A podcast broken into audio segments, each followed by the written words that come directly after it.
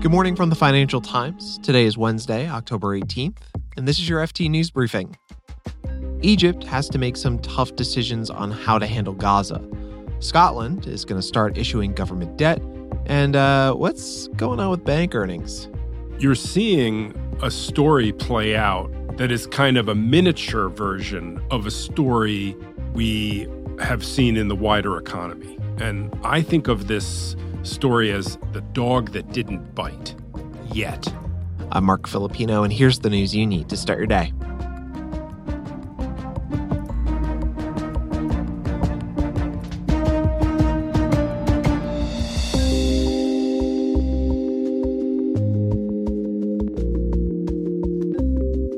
Egypt is the only country other than Israel to share a border with Gaza. Now, Cairo is under pressure to help the people in Gaza that are stuck between Hamas and an impending Israeli ground invasion. Egypt's Rafah crossing is a potential way to get aid into Gaza and for people to get out.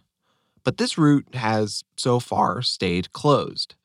Hiba Saleh is the FT's Cairo correspondent, and she joins me now to discuss Egypt's dilemma. Hi, Hiba. Hello.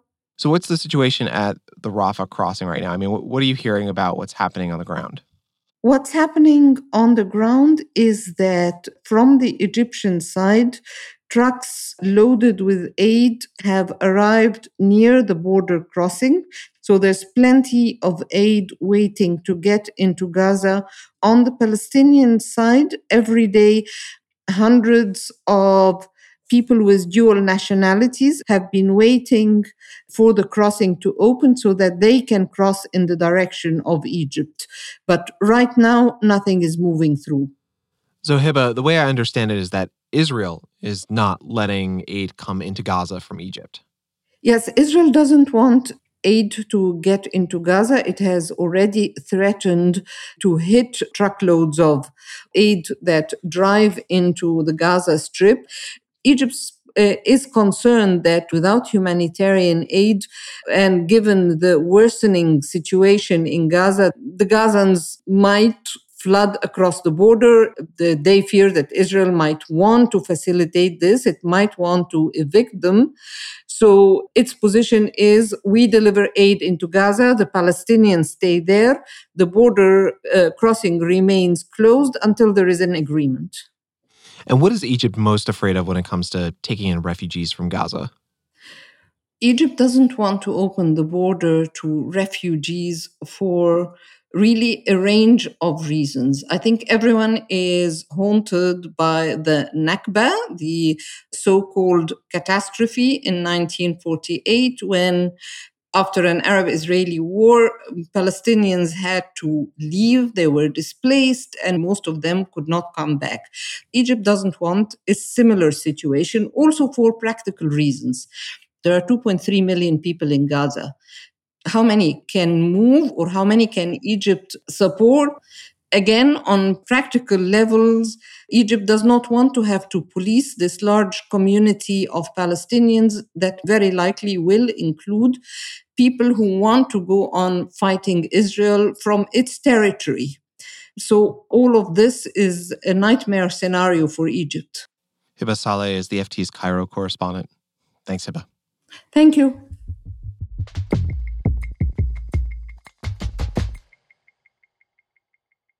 Scotland is going to the international bond market. We will issue Scotland's first ever bond. Scottish National Party leader Humza Yousaf made the announcement yesterday at the party's annual conference. This will bring Scotland to the attention of investors right across the world. It will raise our profile as a place where investment returns can be made. Yousaf said the money raised from the bonds will help finance infrastructure.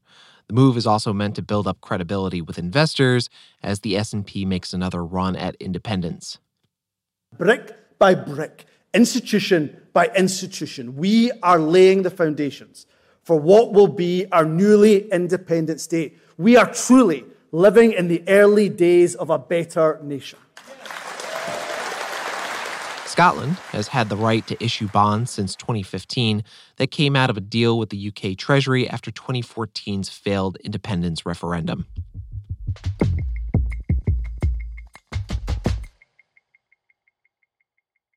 All right, so yesterday, Bank of America reported third quarter earnings. It said that it increased profits and that traders delivered their best performance in a decade.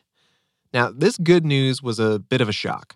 Bank of America beat Wall Street expectations, but it wasn't the only U.S. bank to beat forecasts. JP Morgan Chase reported a 35% jump in profits. Wells Fargo and Citigroup, they both had stellar third quarters that nobody saw coming. Here to unpack all this is the FT's U.S. financial commentator, Rob Armstrong. Hey, Rob. Hey, how you doing? I'm doing well, but I'll admit I'm a little confused because last week we ran this preview of U.S. bank earnings season. Things were supposed to be real, real bad. And so far, things have been real, real good for US banks. And I'm curious as to why we have this kind of disparity between the believed and the actual.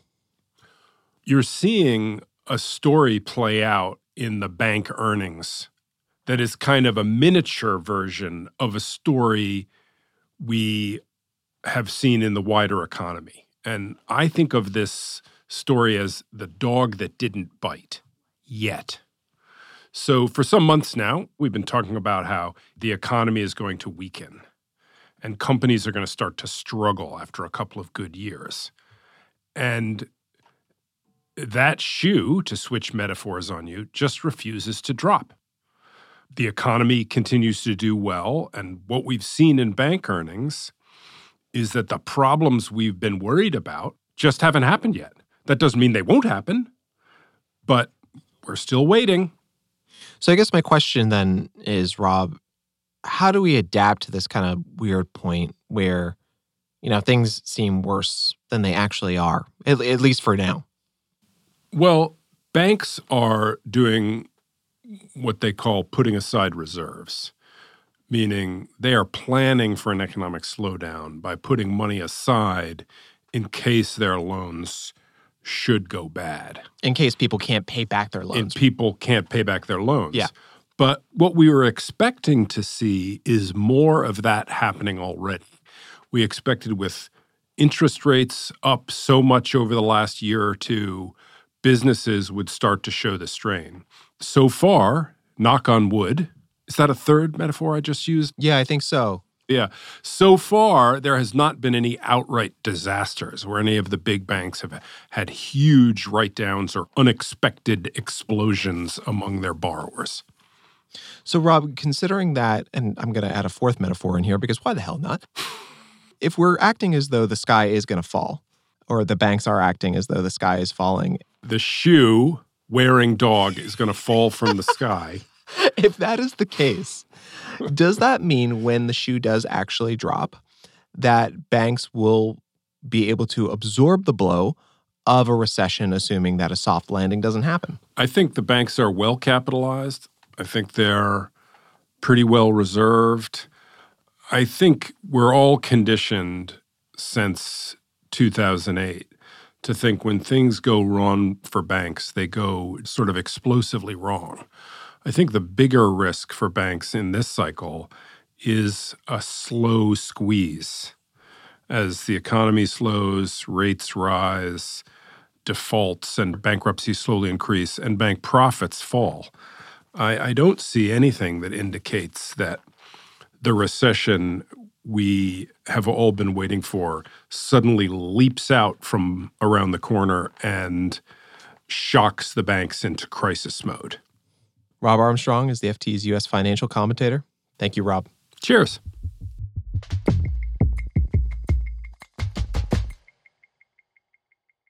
So, now, as we mentioned, most banks had a pretty good third quarter. But there was a notable exception. Goldman Sachs reported a 36% drop in profits year on year. It's the bank's eighth consecutive quarter where earnings fell.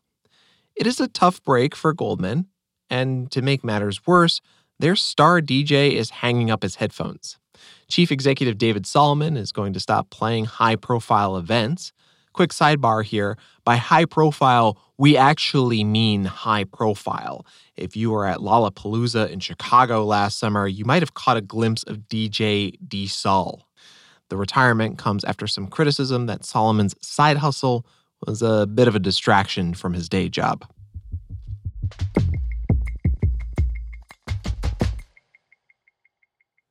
Before we go, we have a deal for you. Right now, you can get 50% off an FT digital subscription. Go to ft.com slash briefing sale to take advantage of this discount. We have that link in the show notes.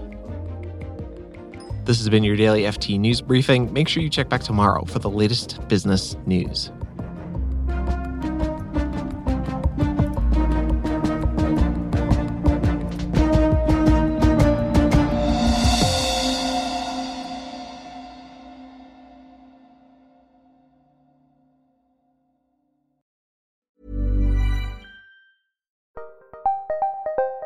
Did you know the Capital Ideas podcast now has a new monthly edition hosted by Capital Group CEO Mike Gitlin? Through the words and experiences of investment professionals, you'll discover who was their best mentor, what's a mistake they made that changed their approach, and how do they find their next great idea. Subscribe wherever you get your podcasts. Published by American Funds Distributors, Inc. Small details are big surfaces. Tight corners are odd shapes. Flat, rounded, textured, or tall. Whatever your next project, there's a spray paint pattern that's just right. Because Rust-Oleum Custom Spray 5 in 1 gives you control with five different spray patterns. So you can tackle nooks, crannies, edges, and curves without worrying about drips, runs, uneven coverage, or anything else. Custom Spray 5 in 1 only from Rust-Oleum